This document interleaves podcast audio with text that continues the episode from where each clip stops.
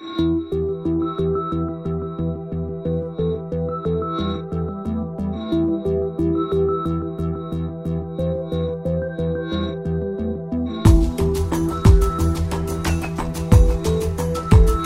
and welcome to The Amber Show. I'm Amber Urquhart of the Willow community, and every two weeks we talk about the latest in tech and crypto. Live from Taipei, we sit down with serious hitters in the startup community. Let's go.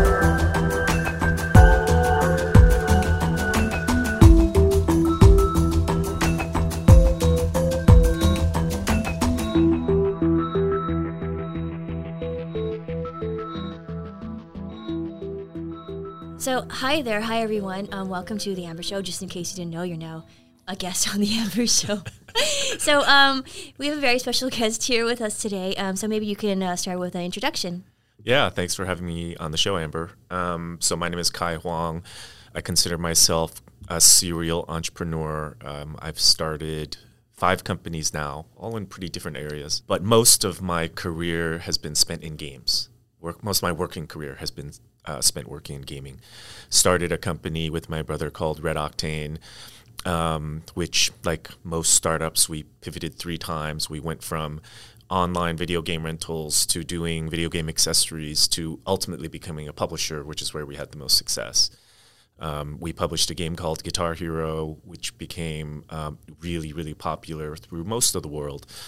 And we we were the company was acquired by Activision in 2006. I stayed till 2010. Um, we had four. Well, we my brother and I both stayed till 2010. We were um, on employment contracts, so we stayed with the company for a little bit longer. And uh, as entrepreneurs at heart, ultimately we decided we wanted to get back to our entrepreneurial roots. So we left in 2010, um, and since then I've started uh, three other companies, including one that's in health and fitness, but more around trying to make it more fun. Um, I've done a smart electric bike company, which is totally different from anything I've done in the past. And now I'm working on uh, 886 Studios, uh, which is a venture studio here in Taiwan.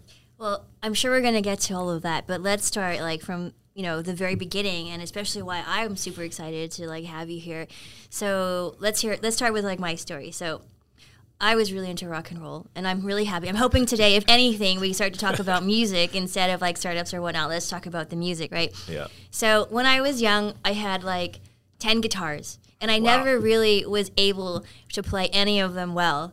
And a friend of mine was like, you know, never just give up. Here's this like Guitar Hero game for you. Now we can all like be our like envisioned rock star rock that we star. always thought we could be. Exactly. Yeah. So you know that's why that's where the inspiration came. So I'm just wondering. I bet I'm sure like a lot of people kind of felt that way also.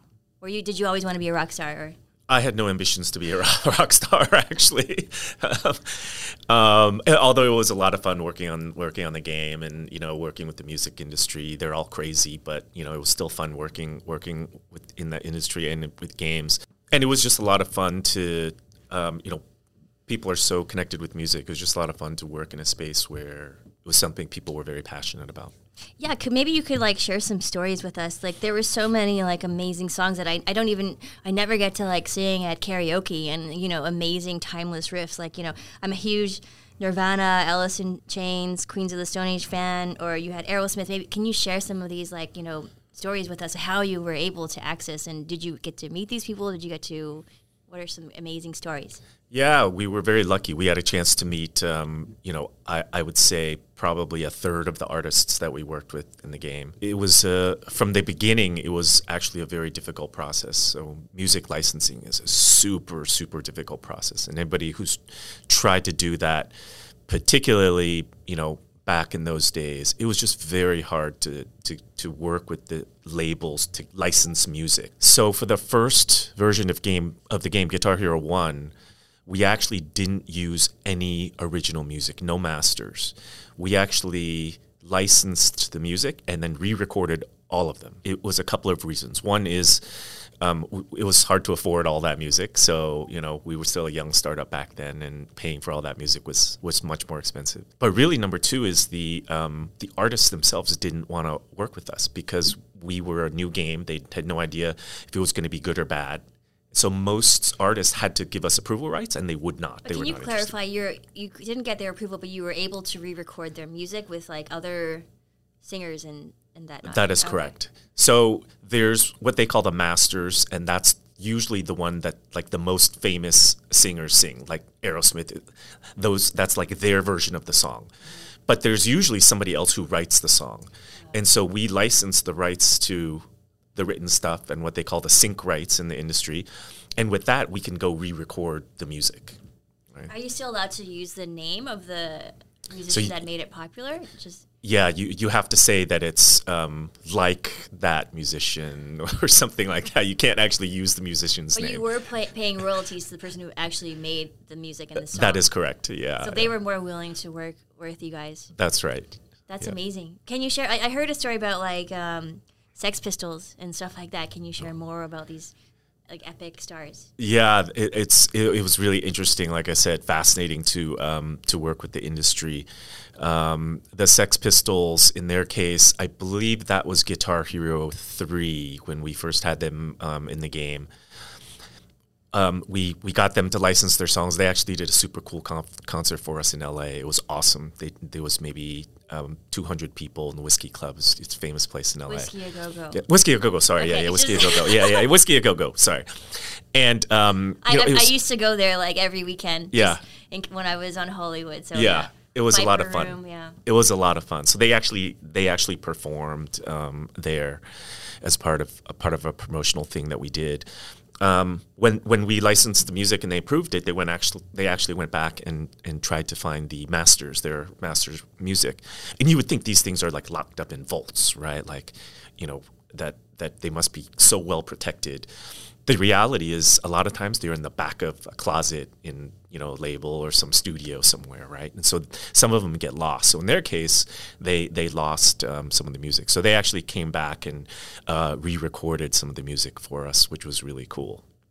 So, but like, I need to ask though, like, are you a true like metal fan? Was that before like the games, or how did that work out? Did you adapt? Um, I, I was not a metal fan, but I did like rock and roll. Um, so um, you know, it was a lot of fun. And then just over time, working with the music and working with the industry, um, I just got a chance to learn a lot more about the music and the artists and the stories. And anytime you get a chance to learn all about that, I think it just you know makes things a lot more fun and relevant. So yeah, over the course of working on the games, What's your favorite song?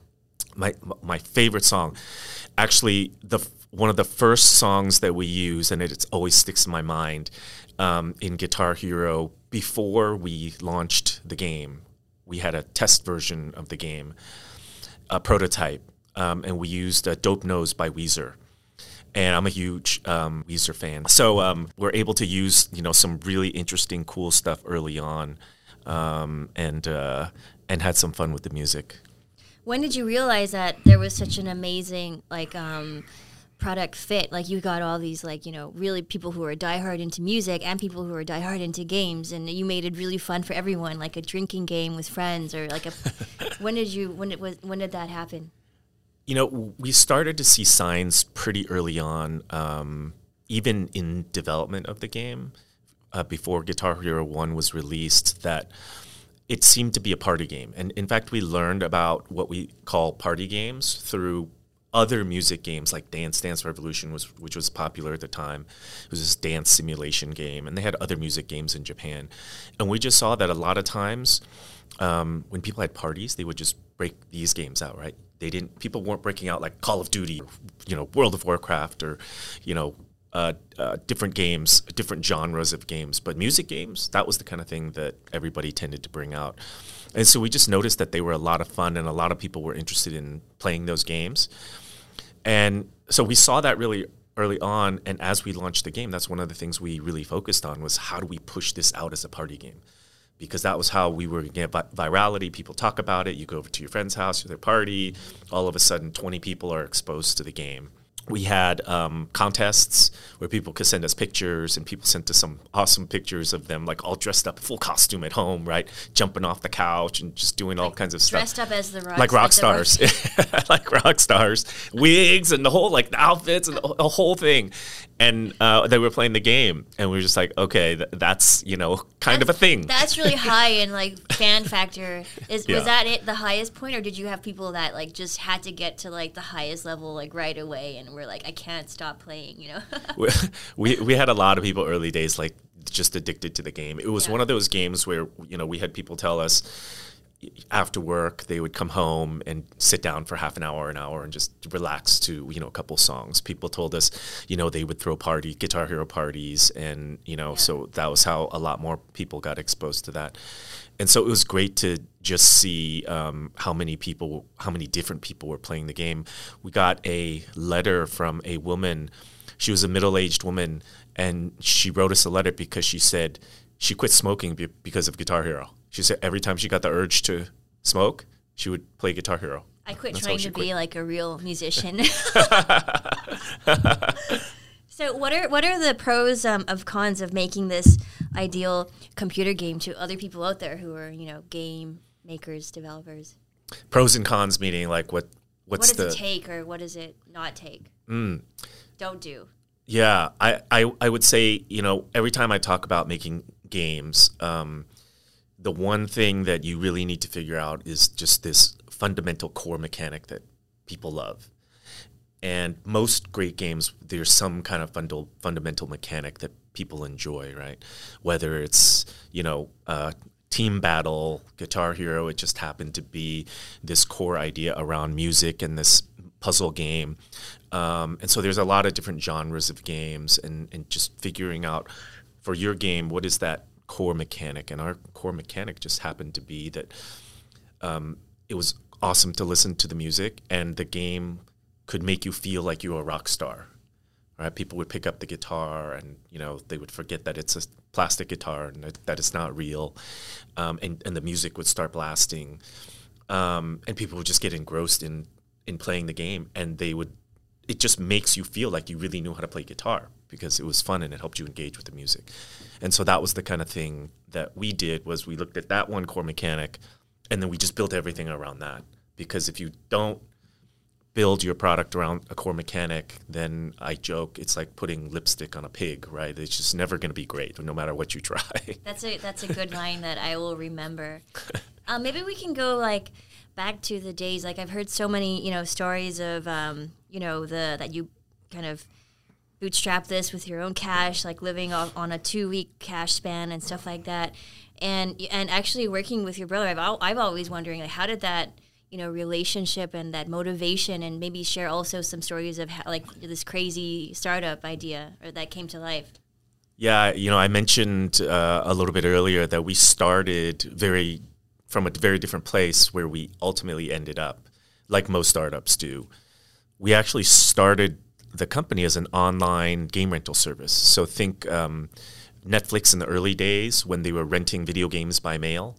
We were rent, uh, excuse me, renting movies by mail, DVDs. We were renting video games by mail. We started at about the same time Netflix did, and we thought, you know, that was just an area that nobody was tackling. Right? You had you had your old school um, uh, video stores that were blockbusters of the world, right? That were renting movies, renting games, um, but nobody else was really focused on the game consumer. So that's how we got into the, the business. And I always say that that's kind of on the periphery on the of the biz, of the game industry. It's not really in the heart of the game industry, right? Which is really publishing and developing of games software.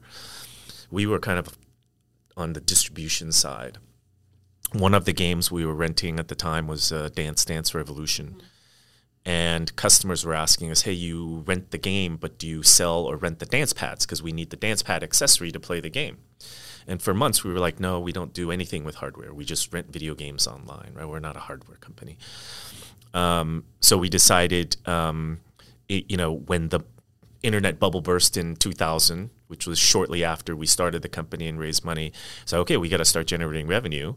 So people are asking for these dance pads. You know, it's not what we do, but let's sell them the dance pads.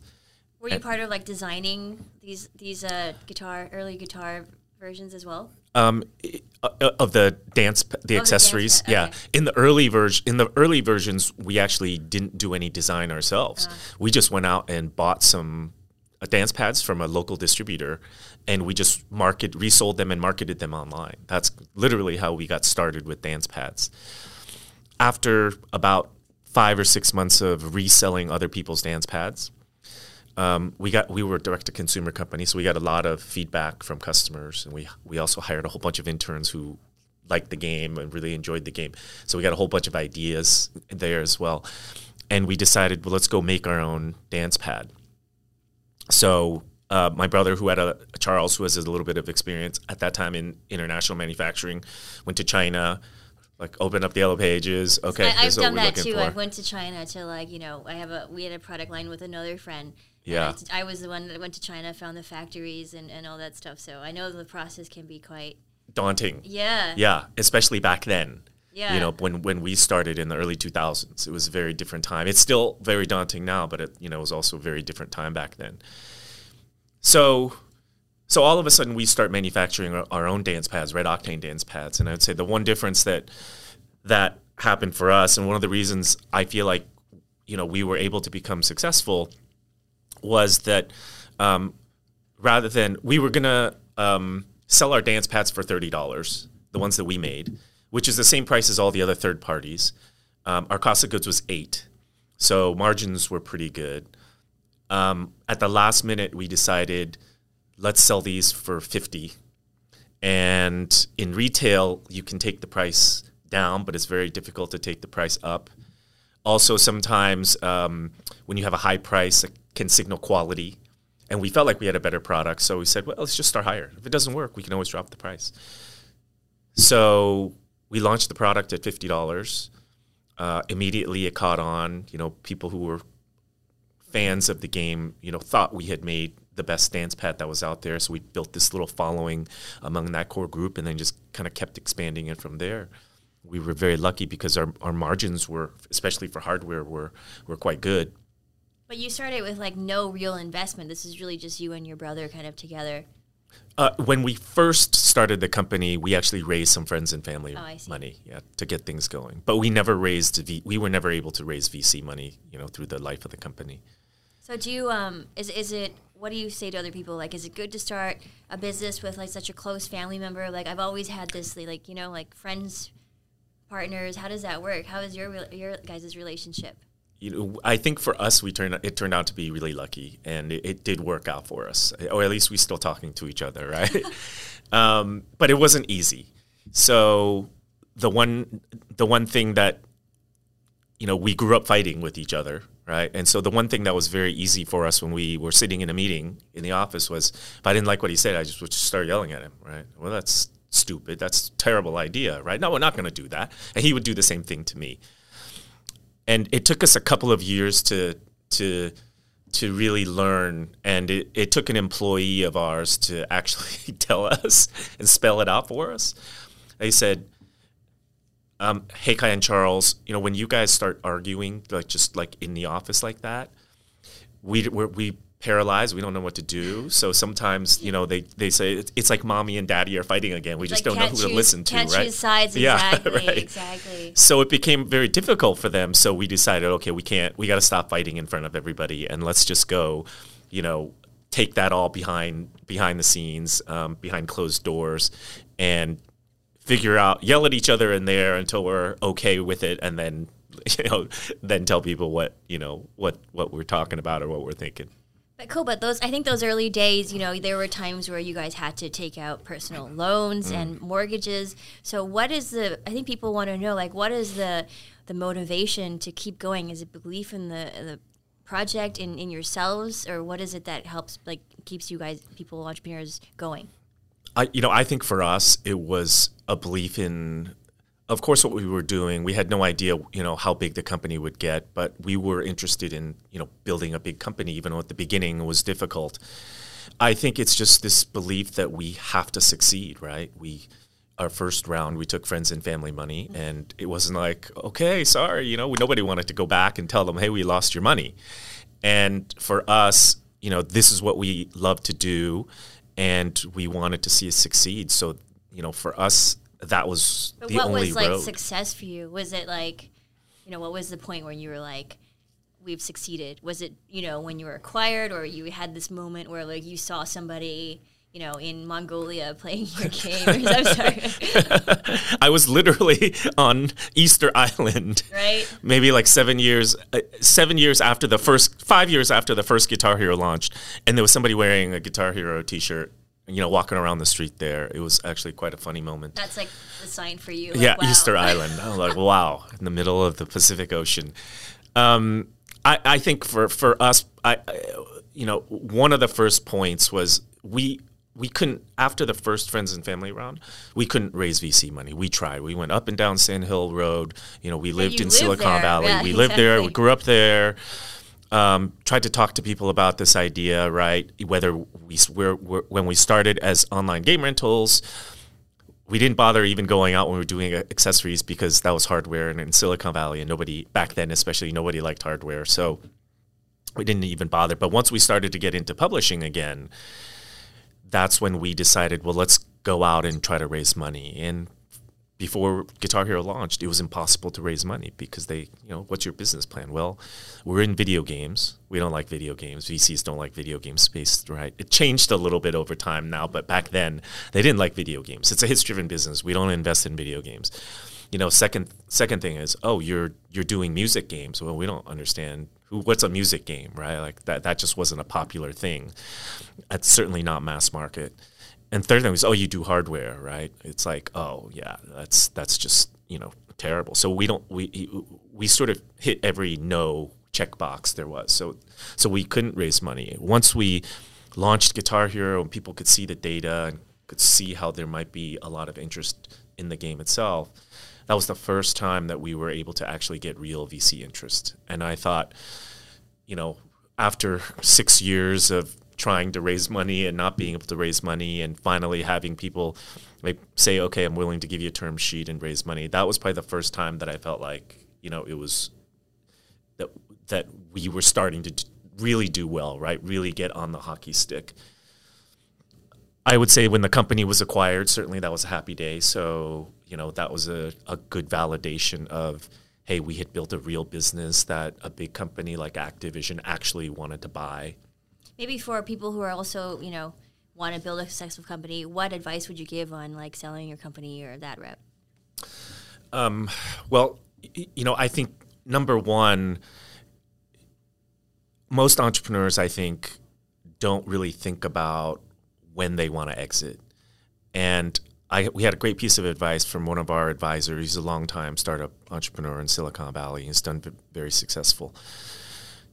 His one of his first things he told us was, as we even had a chance to go through the process, he said, Kai, Charles, you know, you, you got to pick a number, right? Start start thinking about that. Back then, was, let's pick a number. Well, pick a pick a number. pick what number? Okay. Well, pick a number meaning, you know, think about what price you might want to sell the company at, right? And everybody has different interests and desires and values and lifestyle. Maybe some people are totally happy with selling a company for, you know, five million dollars and you know it's enough money to maybe not retire in Silicon Valley, but certainly enough to do whatever you want for the rest of your life, right? Maybe some people want to have you know a hundred million dollars in a private jet. Maybe some people just hey, I want to be a billionaire, right? No idea, but most people don't don't even think about you know those things, and so I- I think that number, or excuse me, that question, pick a number, just helps you at least start to think about that, right? Like, what are we shooting for here, right? Everybody is a startup entrepreneur. Most people just like, oh, I love what I'm doing, very passionate about it. I want to build a big company, and everybody's going to make a lot of money. But you don't really, again, come back to some some of those basic fundamental things. The other thing I think it forces us to do It's probably a kind of a good sign if someone's like, you know, pick this magical number Right. where you're set for life, or Yeah. I don't know, where you can, you know, build your second company. That's like pretty good, good place to it's be at. it's a good place to be at for sure, right? I, I don't think anybody complains in, in that place. Um, the other thing I thought that was very important about that is that as we went through the acquisition process, because we had at least put some thought into it, right? We we weren't like thinking about this all night, but uh, you know, you just put some thought, and ultimately, what happened was when the offer came and it hit our number then what I think it does is it creates financial discipline. Just like um, financial managers, people who manage money professionally, they usually, and they're buying stocks, let's say, they usually have an entry price and an exit price, right? And they kind of think about, makes you think about it ahead of time. So I'm going to buy here and I'm going to sell when it hits here. And what I think that helps you start to do is it starts to put more business rigor into the thinking and it starts to take the emotion out or tries to take the emotion out. Because I've seen so many times where people buying stocks is you know again a more common thing but you buy a stock and it goes up and you hold on to it and you're like oh my god i, I can't think, sell it i think also because it's like your baby like you've birthed mm-hmm. this right so that's why they ask you to like okay what are you okay with and then we work from there otherwise it's just like oh but i could you know we could have Guitar Hero 10 or so. right, right. Yeah, how far can we ride this, right? And so for for us, I think you know, those were a couple of the uh, important things to think about that really helped us through that process. Okay, so you know, you're kind of like music. You know, music. You do like the 25 year anniversary. Like, is there something like that coming out? Are people playing it in Taiwan, or where can we like get it again? Or um, it, it's still it's still sold in stores. It is. I've seen it in Taiwan before, um, Activision, who acquired our company, has not released the game since uh, 2015. So I'm not sure if they have plans to actually release another version of the game. I would suspect that at some point they probably will. You know, I was pretty surprised when I saw. Literally, it's it's been so long, but I saw the just the other day. Um, NPD, which is this reporting group that reports on video game sales. Uh, said that, uh, that they put a list of the top 10 games of the of that decade when Guitar Hero 1 first launched. And it was the number one selling game of the decade right? And of course yeah congrats. it was yeah thanks. And it was just something that I never thought like never even really thought that that we were close or that well, was you, interesting you kind of like you know you mass adopted people who you know rock stars like I like I was saying before um, maybe there'll be like a maybe we can work on together like an EDM spin. Oh, because yeah. like how many people want to be DJs? Right, now, right, right. And we're in Taiwan, which is a great place for hardware, isn't and it? We and we did actually re- release a DJ Hero.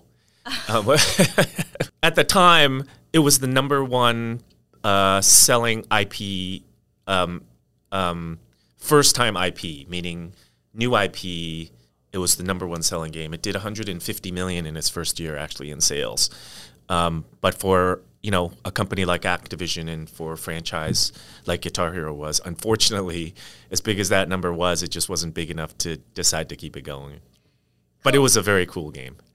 yeah, so you do have this game, game of the decade, game of the century, kind of non-game game best selling game ever, but you've started all of these other companies mm. after that. And, you know, we're still talking about this game that was 10 years ago. It's still relevant today. I, I've heard your story a million times. How does it feel when you want to, like, do the next startup and the next startup?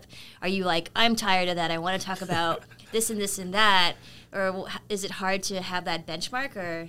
You know, I, I don't I don't know that I'll ever get tired of talking about it. I really enjoyed it. I had a lot of fun with the company, right? If it was something where you know, I felt along the way I just wasn't enjoying it anymore, or at that time, right? Then I might feel differently today, you know, uh, this many years later after the game's been released. But I, I thought it was a lot of fun working on the games. I had a great experience, um, really enjoyed it. So I, I don't mind talking about it all. Uh, but I certainly, you know, enjoy talking about a lot of the other new stuff that I've worked on as like, well. Do people see you and they're like, "Oh, can you do that thing?" Or yeah.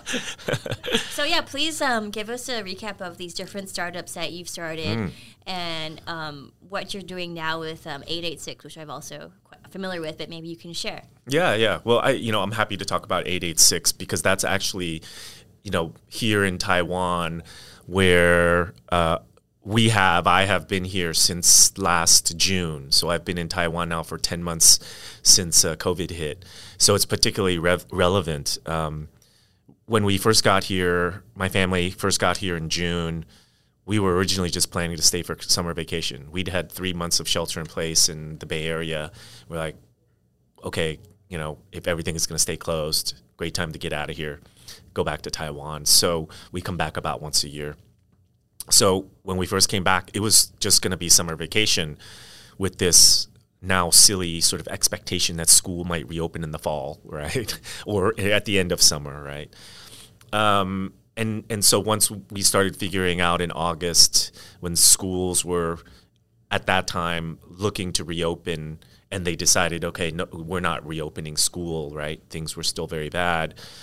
Um, that's when I decided okay I, I can't just sit here on vacation indefinitely I got to do something and so that's when the idea of 886 studios started to be formed it was really about um, as startup entrepreneurs, I had so many friends here.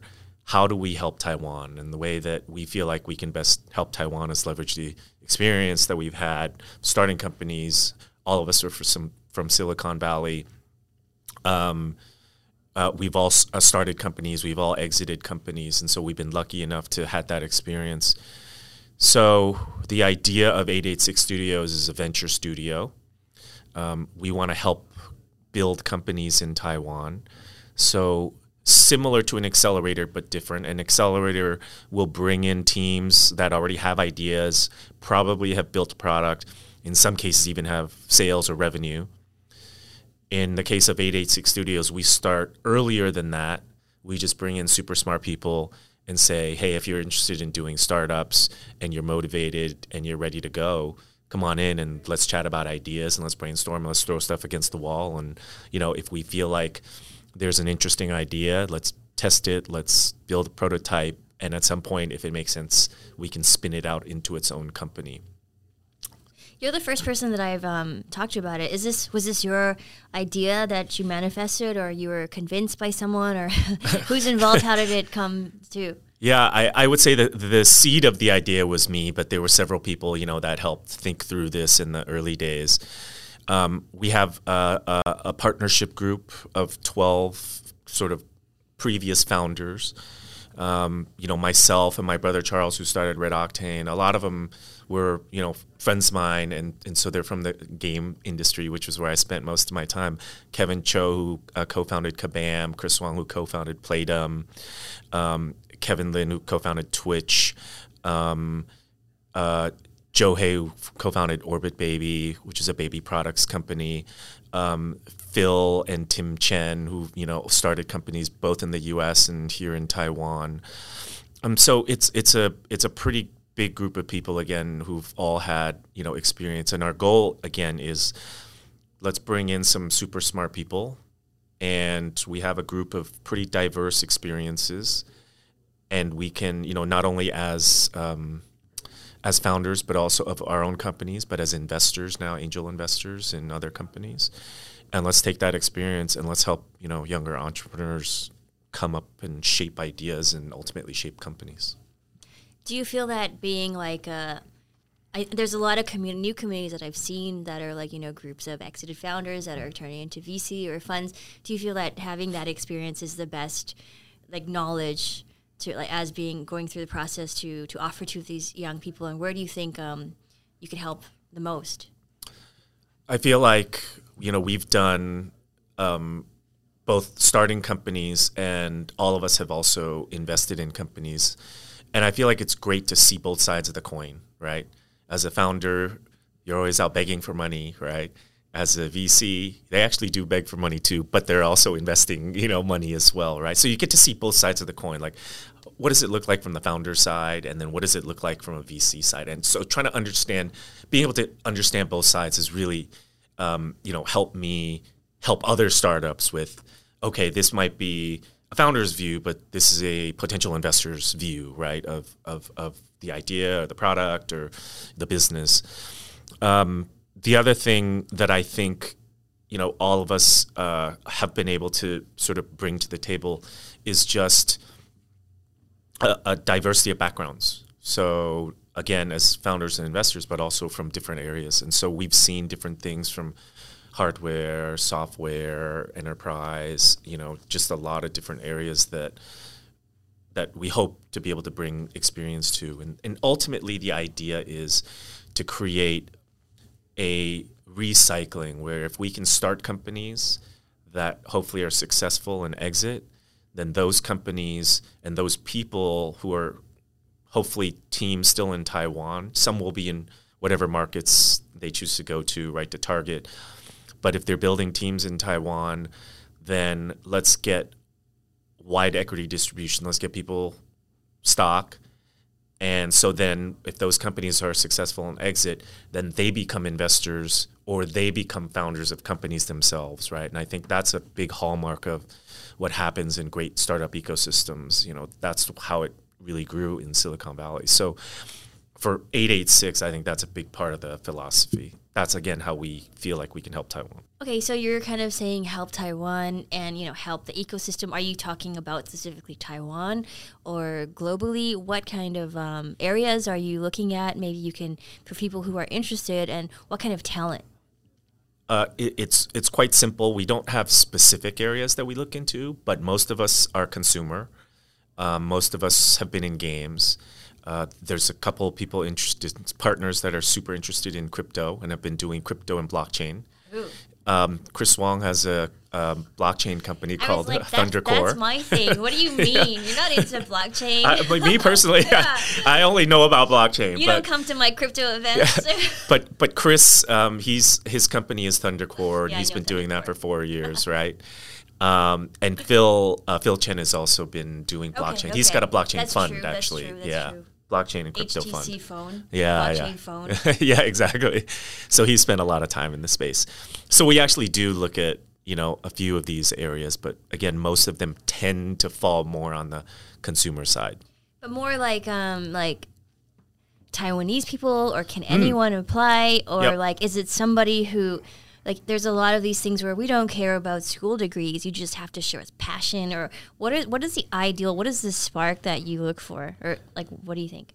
Yeah, I, I think uh, we're pretty open. So we have people right now um, that are that we're working with and collaborating with founders, right? What we consider will be co-founders of these companies that get spun out um, are from outside of Taiwan, and some of them are from inside Taiwan. And so we feel like a, a mix is what we would try to build.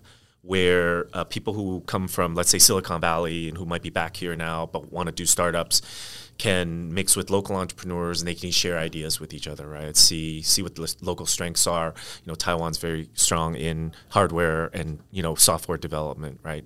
Tech, technical um, technical sides. So do you feel like on the coding technical side, like it's really just like um, who can who can do the work and who has the ideas, but maybe on a market fit, do you feel that what's what's holding these Taiwanese startups from having more adaptation to a global global, market?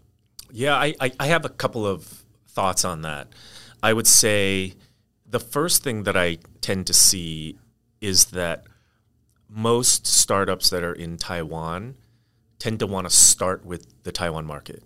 And it's very natural. It's your home market. You kind of feel like, oh, we'll start here, and then it's a stepping stone to our next market, where, whether we want to go to Southeast Asia, China, you know, U.S. or Europe, right? And the thing that I always say is, don't start in Taiwan. That's that's what we tell you know our founders here, right? Don't start in Taiwan because the term the, the market is too small here, but no market is easy to penetrate. So even though the market, you know, is a even if it's a local market and you feel like oh we can do something quick and get started here, it's never quick and it's never easy, right? There's just some basic overhead that needs to be laid down before you can enter into any market. And so what I see is that a lot of Taiwanese startups here end up starting here and then kind of getting bogged down here a little bit, right? Just because it's not easy. So even it, even if it is a small market, and and so then that extends the time that that it takes to enter into other markets.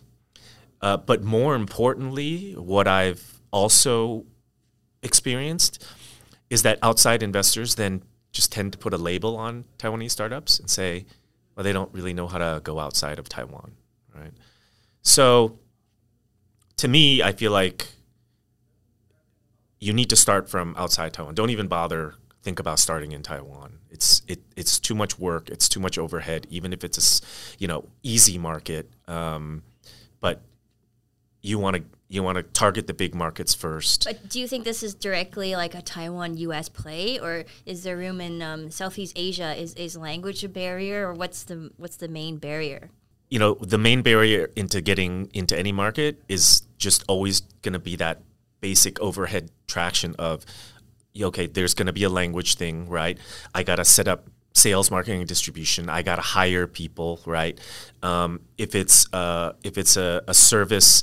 Um, how do we get how's the best way to acquire users every country is a little bit different what are they searching for in terms of your product like what do they really enjoy about your product right and and i think you need to figure out all of that stuff and so no matter what market you go into i just think it's it's just not easy right so if you're going to do something that's hard, you might as well go after the big markets, right? Rather than start with the small markets.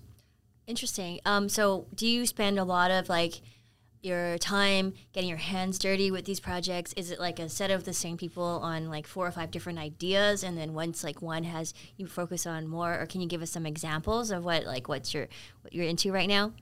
Yeah. So uh, one of the things that we do is um, we try to match make founders who are very passionate about ideas and match them to these ideas so ultimately we can spin them out as companies right? So so that we, we want to make sure that they're passionate about the idea versus we're passionate about the 886 studios is passionate about the idea and, and the you know these co-founders end up not really enjoying it. The best thing is to make it fun and then you forget that it's work right? Yeah exactly. That's that's the ultimate goal right? Make it fun. Um, and so we're actually sort of incubating a few ideas right now. Uh, NFTs, of course, we're working on something in the NFT space, um, like everybody else in the tech world. Um, and we have a few ideas there. One of the things that we're really interested in is um, Cameo for Asia. There's no real Cameo for Asia, so Cameo is this service that allows celebrities to record like a short clip of themselves. A lot of people do buy buy one of these for their friends for their birthday, so Floyd Mayweather, Floyd Mayweather's on Cameo, and so oh, wow. if you want him to record a video, he'll do that for you, right? in an NFT form, or uh, right now it's not. Um, so that is a possibility as well. But we feel like Asia has a really good um, uh, uh, sort of following when it comes to celebrities, perhaps even more so than you know, like the U.S. does. And so we think an idea, that's a really interesting idea to, to how do we bring something like that here to Asia. The other thing that uh, we're looking at, and this is a totally different thing, is uh, exercise for seniors. Oh, wow. So no one actually really focuses on seniors for exercise.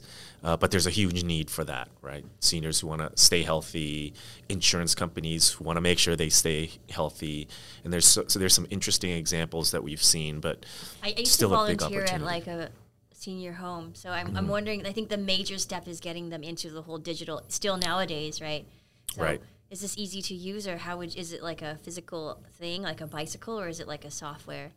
Uh, so right now we're looking at more of a physical thing, and we're sort of thinking about a couple different ideas. One of them is similar to like a bike, right, where people are just going to be much more familiar with how that works versus if it's purely digital okay, maybe that's a little you know too challenging. So we're thinking about, um, but it will have a digital component to it, right? So we're thinking about various different ideas, but there's kind of you know a range of stuff. That that's really cool. An interesting place. Taiwan has like a really large population of very active. Um, like seniors mm-hmm. or, or, things it's a very senior friendly place to get started and a lot of exercise equipment gets manufactured here in taiwan um, and so it's it feels like one of those ideas that if we can get something to work, that we can leverage a lot of the strengths that Taiwan has. Interesting. I've been doing a lot of research on this whole new like um, gaming metaverses and mm. owning property and having actual real cash value put into these games. I think it's such a crazy thing that all these you know younger people are into. Uh, what are your thoughts on that, and how do you see like gaming um, kind of expand? It feels like right now that gaming is probably what's going to push this concept of the metaverse, right? This virtual universe or virtual worlds that people live in. There was a there was a time when you had um, products like Habbo Hotel and Second Life, which was a while ago, that pushed these virtual worlds, but not really, you know, in the same way that games have been able to do it, right? And they were very popular back then, but um, games just has a much more natural, stronger, um, uh, a stronger attraction because the one thing that I've always said about great games, uh, like um, a Roblox or or like a Minecraft, the ones that are really pushing toward this metaverse Fortnite, right? That are pushing toward this metaverse um, or Epic with Fortnite, is that um, they're basically what I describe them as social networks, uh, and the context of the game just happens to be it's a game, right? Versus, you know, uh, it, the context could be anything else where people want to gather. It could be let's go to a restaurant and have dinner together, right? That's one context. Let's go grab coffee at a coffee shop. Let's go play tennis. It's just a context for doing something together and great games like these, it's a, it's just a context for people to get together, right? It just happens to be playing a game. So do you think there's going to be more like AR where we're kind of in a game and we're hanging out? Is that kind of how you see also with the NFTs or? I, I, I think games and games historically, maybe the way that, that we think about them, um, may not be 100% the way that evolves. Certainly that will be part of it. But I think people just think of these as they're not they're not like just a virtual world. They're places where people gather where Yeah, you go have fun, exactly, right? Exactly, yeah. and and the context some some a lot of those people the context will actually be a specific game mm-hmm. like i love playing this game but i think there will be more entertainment experiences than just purely like i'm walking around in this virtual world and you know i can visit these virtual properties and stuff like that i think that is not going to have as much long-term engagement from my experience as something more like a game where there's a fun context that we gather around You need the fun factor and the with friends factor. yeah, that's what keeps people coming back, right? It's Yeah. like, oh, that's that's why you know people go to restaurants. They enjoy eating out. It's fun. You're with your friends, right? Or you may enjoy going to bars, or you may enjoy going to again play a sport with your friends. It's just something you enjoy doing together that you you know come back over and over to. So I think these are these ideas continue to be like recycled in things Mm-hmm. things that you touch, and you're still like you're saying with the NFTs, you're still talking about the celebrity factor that's also going to bring people together on like one different aspect or the other, right? But I'm wondering now, like with the NFTs and with all of these celebrities getting involved, do you see that there's like going to be a huge need for all of these different platforms, or how can how can you stick out? And do you see it kind of evolving in the long term, or is it a short term thing? How does it get to where we're at this part where we're hanging out and all this technology is happening? Uh, I, I think where we end up will be a lot different from where we are today. You know, I think this is really still just just the beginning. This is like you know, internet 0.1 was right um, 20 years ago or 25 years ago when it first got started. I think the seeds of the ideas of what will people enjoy are starting to be built now. Uh, but what gets built and what are the experiences that win and you know who's going to be the winner right? Who's going to have the most people? Um, i think that that will be very different. Yeah, because I'm also seeing this like it's really hard to get everyone on the same page. For example, if you have a Taiwanese celebrity like Vanessa, yeah. You know, you have like cr- people in the crypto space, you have DeFi collectors like these whales that you know have a lot of um, value in their collections, but then you just have fans, Right. that just want to like like be in the, be a part of the next cool thing. Right. How does it all connect?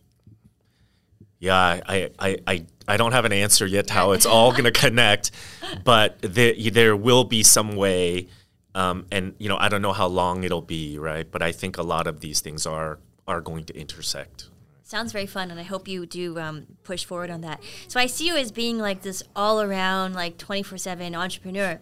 And now that you have this experience, you want to, like, I'm, I'm understanding with 886, you want to give back and grow other founders so that they can kind of like not only succeed, but also give back and continue the cycle of like Taiwan and the US um, maybe you can kind of feel what what else are you passionate about? Is it like you want to have roots here in Taiwan and help um, the country grow, or just entrepreneurs grow, or maybe tell me a bit, a bit, a bit more about your your future goals and your passion.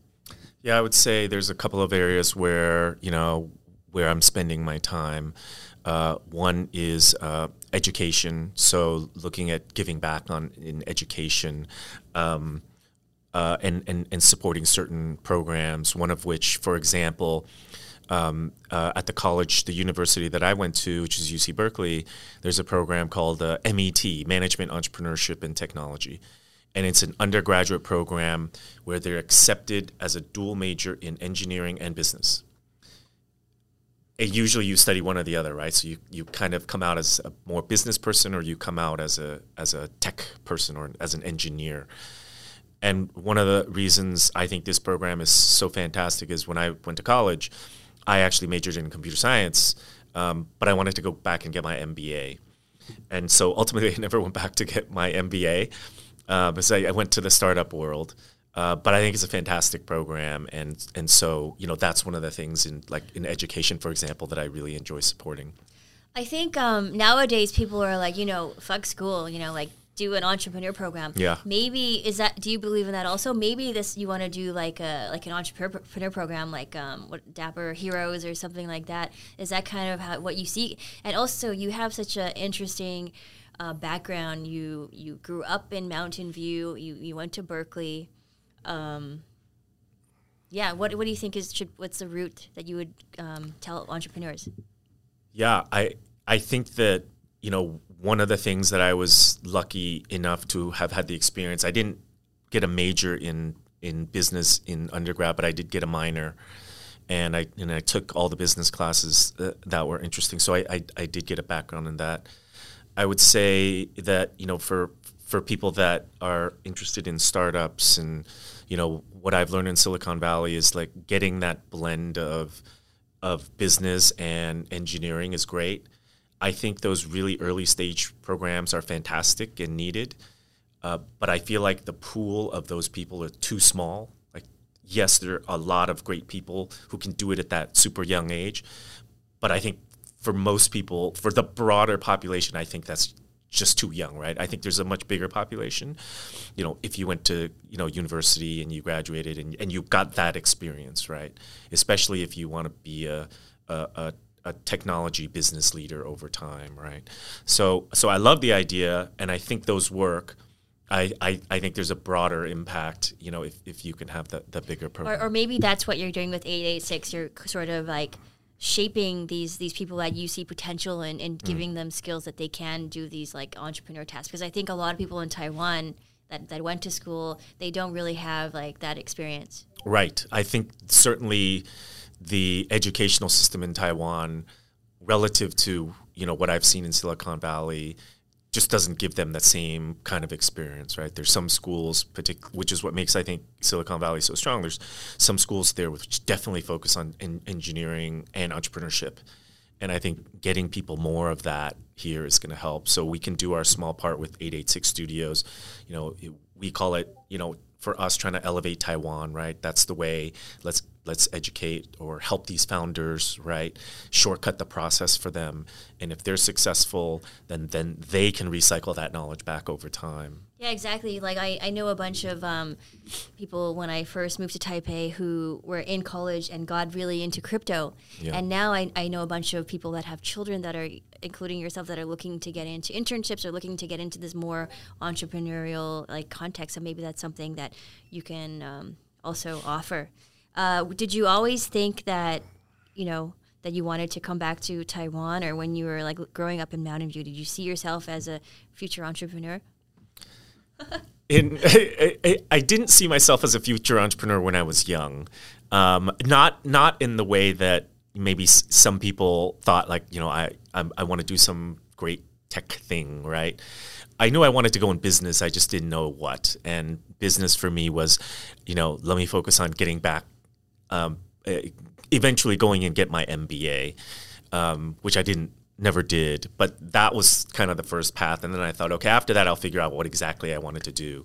Once internet 1.0 hit um, it was like wow everybody's you know not going back to school and people are building these internet companies and this is super cool. So let's figure out if there's cool stuff to do. So that's really i think what drew me a little bit more into the tech side as far as Taiwan, it's definitely something um, that that we've thought about. That you know, at some point we want to come back to Taiwan and spend you know more time here. This time, hap- was unplanned. Um, it was 10 months, you know, we've been here. Um, unplanned because of COVID, but I think you know maybe in the next couple of years we'll have a m- more defined plan of you know what do we want to do in Taiwan, how do we want to stay, and you know. Yeah, I think because you didn't have like the normal um, raise in with your company, you know, as a VC and investor, you don't want to just hand out you know checks to these to these young startups. What's like one thing that you can't that you really have to go through and, and learn on your own or, or tips for these startup guys like if it so that they stick through it um, I think you just have to really have a passion and just this like like being a cockroach, right? You just you just can't die.